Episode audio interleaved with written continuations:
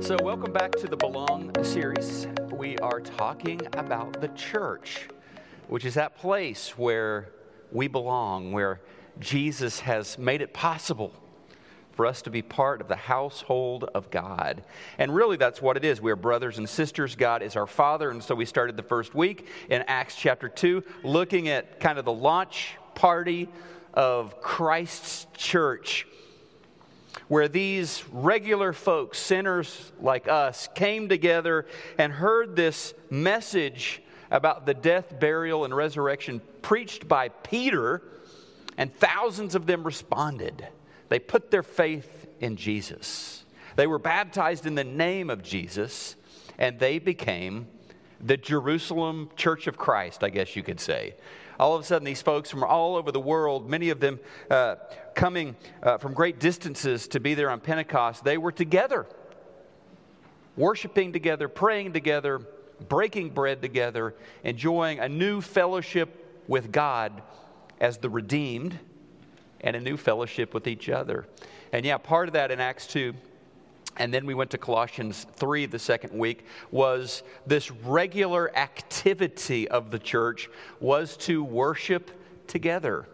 Uh, we saw them going to the temple courts day after day, worshiping the Lord together, uh, praying for each other. And then last week, as Scott mentioned, we talked about spiritual gifts, ministries that God equips each son and daughter in his family uh, to serve the body of Christ and to represent him in the world. You, uh, 1 Peter chapter 4, verse 10, verse 11, you have a spiritual gift or gifts, and those have been given you to minister in the name of Jesus to those around you.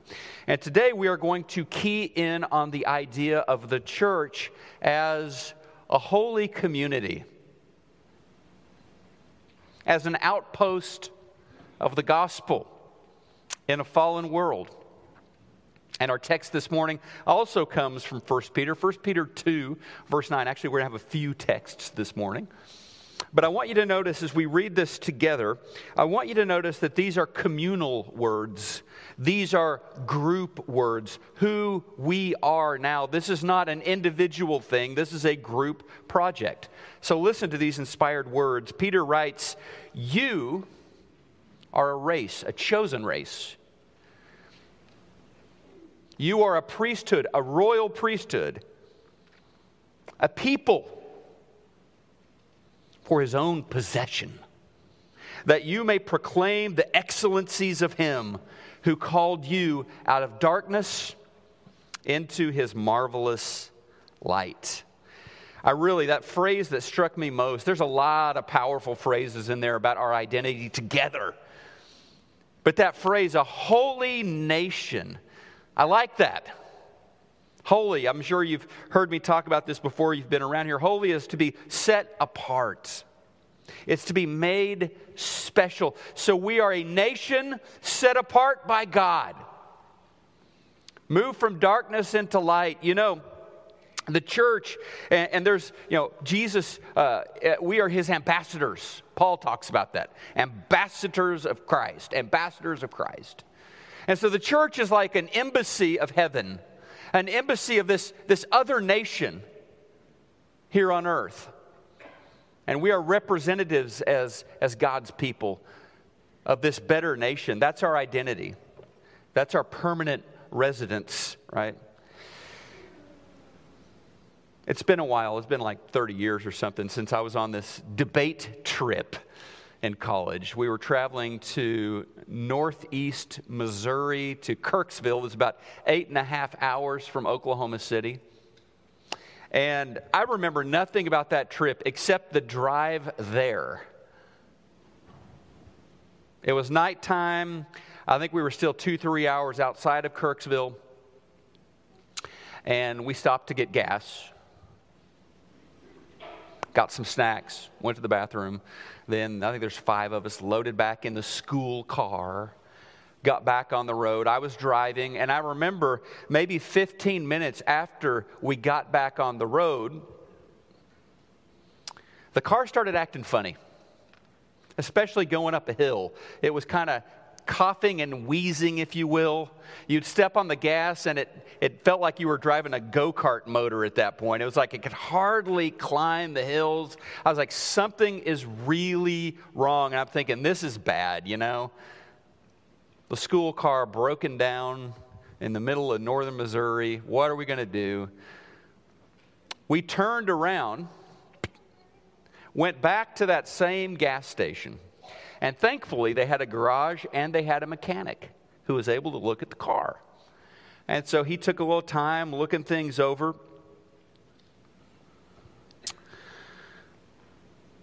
And he said, Somebody put diesel fuel in this car. It's unleaded, right? Somebody put diesel fuel. At that point, I cast a slow accusatory glance at Jeff who had been gassing the car up at the last stop. And he said, Well, it was dark. I couldn't see very well. And that was the cheaper of the two fuels. Diesel, diesel used to be cheaper. It's not anymore. I was like, Oh boy. But thankfully, an hour or two later, he was able to clean up the engine. We filled it up with the right fuel. And we got back on the way. I was so grateful that it wasn't any worse than that.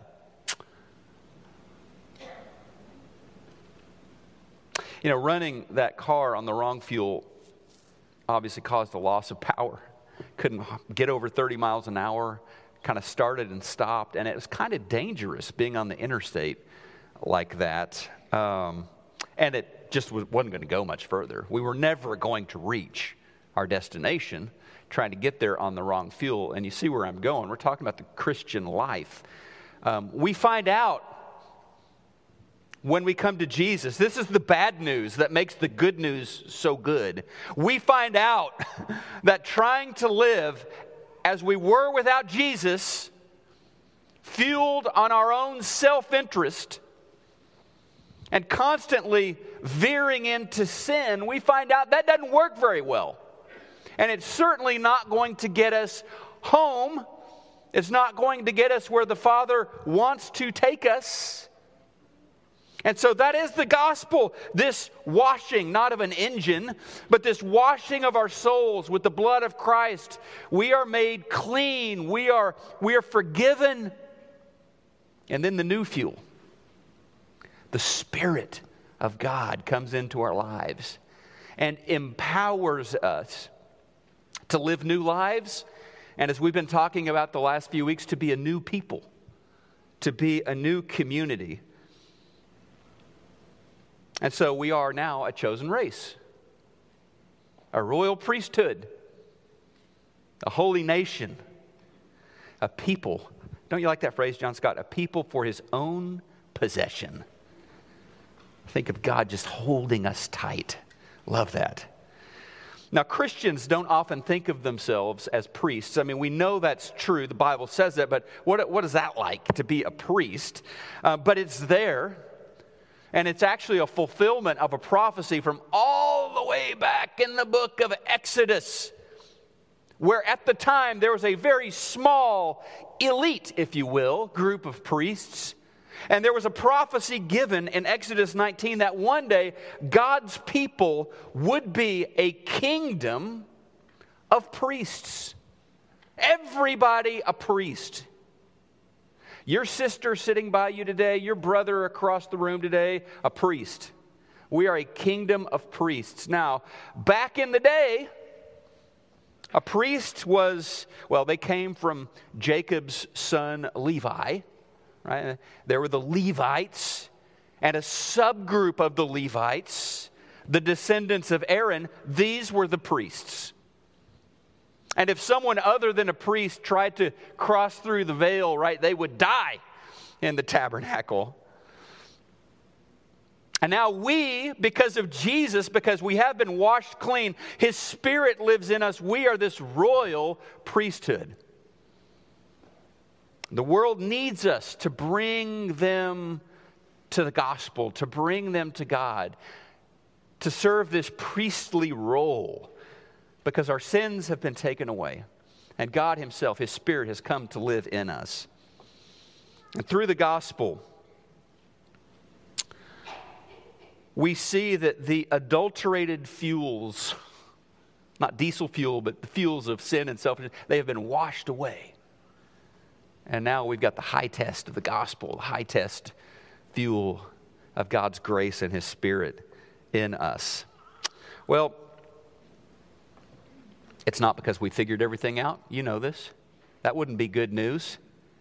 Wouldn't be good news that we performed our way into God's good graces. It wouldn't be good news that we had done enough work. The good news is it's a gift.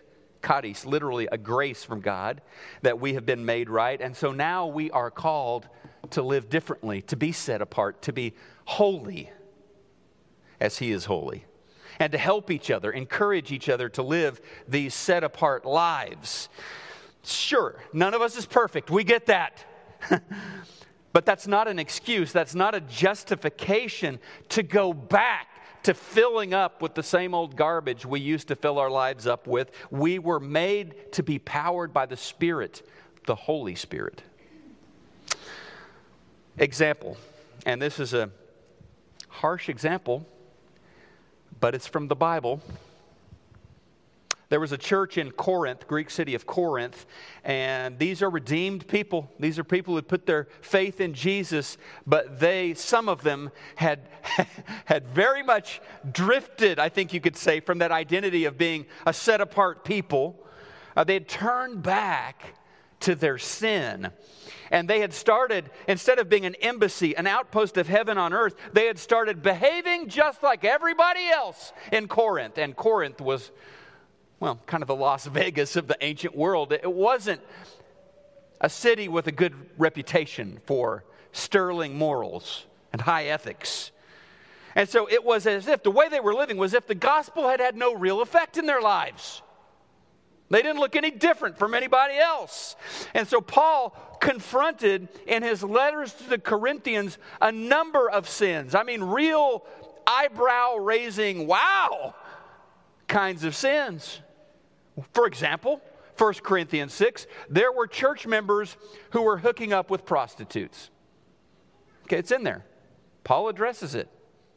That's the kind of thing, if you're an apostle writing a letter to a church, that's going on, you're going to address that in your letter. That was going on. And so, as you imagine, as you might imagine, Paul had really strong words for them. He wrote in 1 Corinthians 6 9, Do you not know that the unrighteous will not inherit the kingdom of God? You can't just go about business as usual, you know, and think everything's okay. He reminded them that they were, in fact, members of the body of Christ. Think about that. Christians are extensions of Jesus. Remember, hands and feet, arms and legs, extensions of Jesus in the world. So he says in verse 15, Do you not know that your bodies are members of Christ? Shall I then take the members of Christ and make them members of a prostitute? Never. Never. I don't have the right. It's kind of a how dare you. I don't have the right to take Jesus. Now I'm part of Jesus and combine Jesus with a prostitute. I don't get to do that to the Lord. And he says that's what you're doing. More than that, in verse 15, so you're a, member of his body, you're an extension of you. More than that, you are a temple of the Holy Spirit. God dwells in you, verse 19. And think about that temple of the Holy Spirit. In the context, it's really kind of interesting what Paul is pointing out. Because in the city of Corinth, there were a number of temples. And in some of those temples, you would go and you could pay money to sleep with a priestess of this or that pagan god. And Paul wants them to see what they're doing, how they are, as temples of the Holy Spirit, they are defiling and defaming the Spirit of the Lord with the ways that they are conducting themselves. And since we are the body of Christ, when we behave immorally, when we lie, when we cheat and steal or sleep around, we make Jesus look bad. We are ambassadors of Jesus. A lot of people are not going to read their Bible. They're not doing the daily Bible reading plan, you know, around the city of Dallas. Most people aren't doing that. They are reading you. You represent Jesus to them. And so when we just live like everybody else, not like a holy people, we represent Jesus badly. So as a believer, since I'm an extension of Jesus and a temple of his Holy Spirit, I am called to holiness. I'm called to live this set apart life. So we've been saved by grace. We've been woven together as a holy people. At the same time, and I really probably don't need to remind you of this, it's challenging. We are still tempted. I mean, not all of us in the exact same ways, but all of us are tempted in different ways. We are, the, the devil is trying to pull us off sides, pull us back to who we used to be, get us to fill up with the wrong sorts of things once again. And these currents, so they're pulling us away from 1 Peter 2 9, from being a royal priesthood, away from being a holy nation. I struggle. You struggle. It's part of it. But we resist as God's people.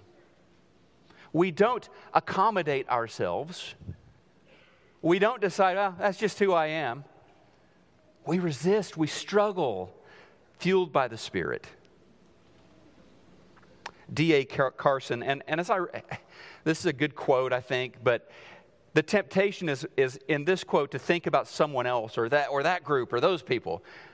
I, think this is a really good quote for me to think about myself, to kind of hold this as a mirror. He talks about our drifting. He says, People do not drift toward holiness. That's not our natural inclination. People do not drift toward holiness.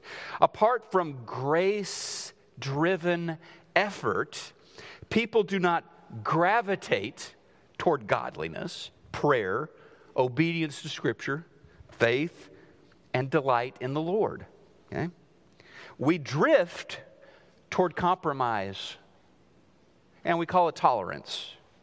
We drift toward disobedience, we call it freedom. We drift toward superstition and call it faith. We cherish the indiscipline of lost self control and call it relaxation. We slouch toward prayerlessness and delude ourselves into thinking we have escaped legalism. We slide toward godlessness and convince ourselves that we have been liberated.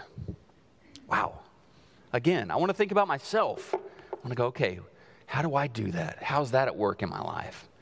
Because I think what he says is true. I think it takes work. I think it takes effort. I think it takes agreeing with the Holy Spirit in me and working together with the Spirit and with the body of Christ to not drift. So back to Corinth. Some people sleeping with prostitutes in Corinth, a lot of other stuff going on. Just in, in the words that Paul writes to this church, uh, there were divisions in the church. There was one member suing another member in a public court. There was incest going on in the church, and then people who knew about the incest but did nothing about it just tolerated it. Uh, there, oh boy, Lord's Supper was like a mess. I mean, where do you even start with that? It was just the rich folks were getting together early to have the good stuff, and then the poor people could come in and they could have, you know, a cheap version of the Lord's Supper. It was just a mess. It was a mess. There were people practicing idolatry. There, yeah. But it's interesting. Because you might think, well, Paul, with, with all of that that you just said, Gordon, in this one church, in this one city, Paul probably is just going to say, you know, you're fired, see you later, you don't belong. But no, he reminds them of who they really are. And there's so much hope in what Paul writes. God had not given up on them. Their sinful decisions were not final, they were not locked in to these bad choices they were making. They could repent. God wanted them to turn back, to come to Him, and move back into that life on their way to heaven together. And that's what He was urging them to do in chapter 6. He writes in verses 19 and 20 You are not your own. To these people struggling with all of these sins, you are not your own. You were bought with a price. So glorify God in your body. So get back to being who you really are, he says. And then rewinding back to the first chapter of that letter, listen to what he says to this group, this messed up church. He tells them in chapter 1, verse 2 I am writing to God's church in Corinth, to you who have been called by God to be his own holy people. He made you holy by means of Christ Jesus, just as he did for all people everywhere who call on the name of our Lord Jesus Christ, their Lord and ours. Wow. I love the hope in that. The gospel is so strong. now, the tricky part, I'll just contrast last week with this week. Last week, we're talking about acts of service, right? We're talking about ministry. Uh, much more, e- much more positive, right? Much easier to do. I mean, we published this this beautiful trifold brochure that we mailed out to everybody about all of the incredible stuff we're doing as a church. So much easier to say we're doing that, we're doing that. This is much trickier because there's so much shame tied up in sin we definitely don't make a trifold brochure and mail it out. Hey, here's what I'm struggling with right now. We don't do that. And so it's more hidden. And I think we're doing pretty well serving and ministering. I really do. I'm not sure how we're doing at this. I'm just being honest with you. I don't know. There's so much that gets swept under the rug or hidden. It's hard to know. But based on the importance we see in God's word to you and me, to us living privately and publicly in ways that reflect the glory of our God and the way of Jesus, this is something we have to take very seriously. Okay? Um, one takeaway I get, and this to me is so encouraging from 1 Corinthians, uh, is the takeaway from Paul that holiness is a group project. You're not alone. And I think the devil, he's always into isolating, to kind of picking people off, making them feel alone. No one could possibly understand the sin that I'm struggling with, you know, all of that. Because he knows we're weak when we're alone. When we stop being this community, this holy people, trying to be a holy person is really, really hard. Being part of the holy people, that's our that's our calling in Christ. We need to be together. It's a group project. We are supposed to be open and honest about our sins and struggles. The church has to be a safe place for that. We encourage each other when we stumble. I mean, First Peter, you know, 2 9, we are this priesthood, this nation. We are in this together. We are an outpost of heaven here in Dallas. And I thought this week as I was working through this, my mind was kind of jumping around. I went back to Cain and Abel, you know, the, the first siblings. And Cain murders Abel and God is looking for God knows God knows what happened, right? But God is looking for Abel. Hey Cain, do you know where Abel is? And you remember the line. Cain is like, "Am I my brother's keeper?" Like, am I really responsible to keep up with that guy? The answer is yes, you are. you are. We're in this together. It is my job to keep watch over you and you to keep watch over me. Um, I was never a big fan of group projects in school, but this is a group project I can really get behind.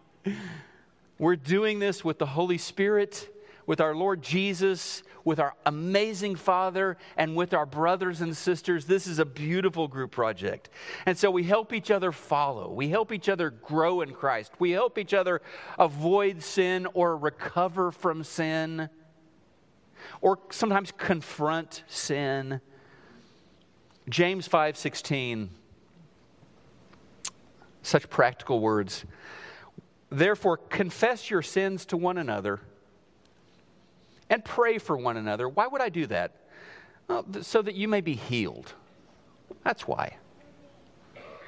So we confess, we're accountable, we're honest with each other instead of hiding, playing the games that we are so tempted to play. We pray on behalf of each other, and James says that's where healing happens. That's where we get back on the road together, headed toward our destination. Um, watch what he says next. This is so neat. James, at the end of that chapter, he says, 19 and 20, My brothers, if anyone among you wanders from the truth, totally abandon them. No, that's not what he says. He said, If anyone uh, among you wanders from the truth and someone brings him back, let him know that whoever brings back a sinner from his wandering will save his soul from death, will cover a multitude of sins. And I pray that we'll, we will grow in that. Um, that we will more and more be a place where it is safe to be open and honest, a place where healing takes place, not a mausoleum for saints uh, this is a hospital for sinners. That's what the church is. Um, it's a two way street. I have to be open enough, humble enough to share my struggles. And I have to be safe. I have to be a safe person that somebody can talk to, can confess to, can be prayed over, and know that, that I'm not going to be broadcasting all of their struggles to the world outside. So the church is this place of mutual confession. It's this place where people are prayed for. Um, so we must be humble enough to confess. and we have to be healthy enough to hear confession, right? It would have been, you know, with my friend Jeff, if he had reached for that diesel, let's imagine that I was standing there and actually watching this happen as he reaches for that diesel fuel nozzle.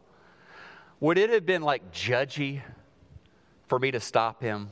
Would that have been kind of an overreach, intrusive for me to say, hey, Jeff, wait a second, that's the wrong gas? Would that have been kind of mean and overbearing for me to do that? Of course it wouldn't have been. Um, the absolute thing in that case that I could, the worst thing I could have done would have just been to silently watch him pour the wrong gas into the gas tank of our car. If I could have stopped him, I would have been doing him a favor. I would have been doing myself a favor. I would have been doing all of us a favor on that trip. We're on this journey together, church. And so I need you to call me out when I sin. I need for you to pray with me about that because there's healing there, right? There's healing there. And if you bring me back when I drift away from my true identity of, as part of God's chosen people, His holy nation, if you bring me back, then you are covering a multitude of sins and you are bringing me back from death to life. James 5:20. So let me just finish with this. If you're looking for a family, if you're looking for a place to belong, a church home where you can be loved and accepted and helped and encouraged, sometimes confronted maybe, we all need all of that sometimes then we would invite you to join us on our journey here at Prestoncrest to be part of this family. March the 6th, we'll have our PC 101 coffee and conversations. Hope you can join us for that. Maybe you need prayers today for God's healing in your life. Maybe there's something you need to talk about with one of our leaders here at Prestoncrest. You can do that as we respond in a moment, or you can find one of our ministers or elders or deacons or just a mature brother or sister in Christ and talk about that today and get prayed over. By the way, I heard this mentioned the other day, John Scott, and I'll, mention it here because it was really good. When someone comes to you and, hey, I got this going on in my life, the situation with my brother in law or my mother in another state is in terminal phase of this or that, or what, when someone comes and says they need prayers, don't just say, I'll pray for you. Pray for them right then. Right then. You can pray for them Monday as well, but just put your arm around them and pray for them right then. We want to be that community, but we can do that now. Uh, come down front, we can pray for you or find someone later. The other thing I would say is if you need to be baptized, if you need to be forgiven, and everybody does, and find your home as part of God's family and receive His Holy Spirit in your life, you can do that this morning. Let's stand and let's worship together, church.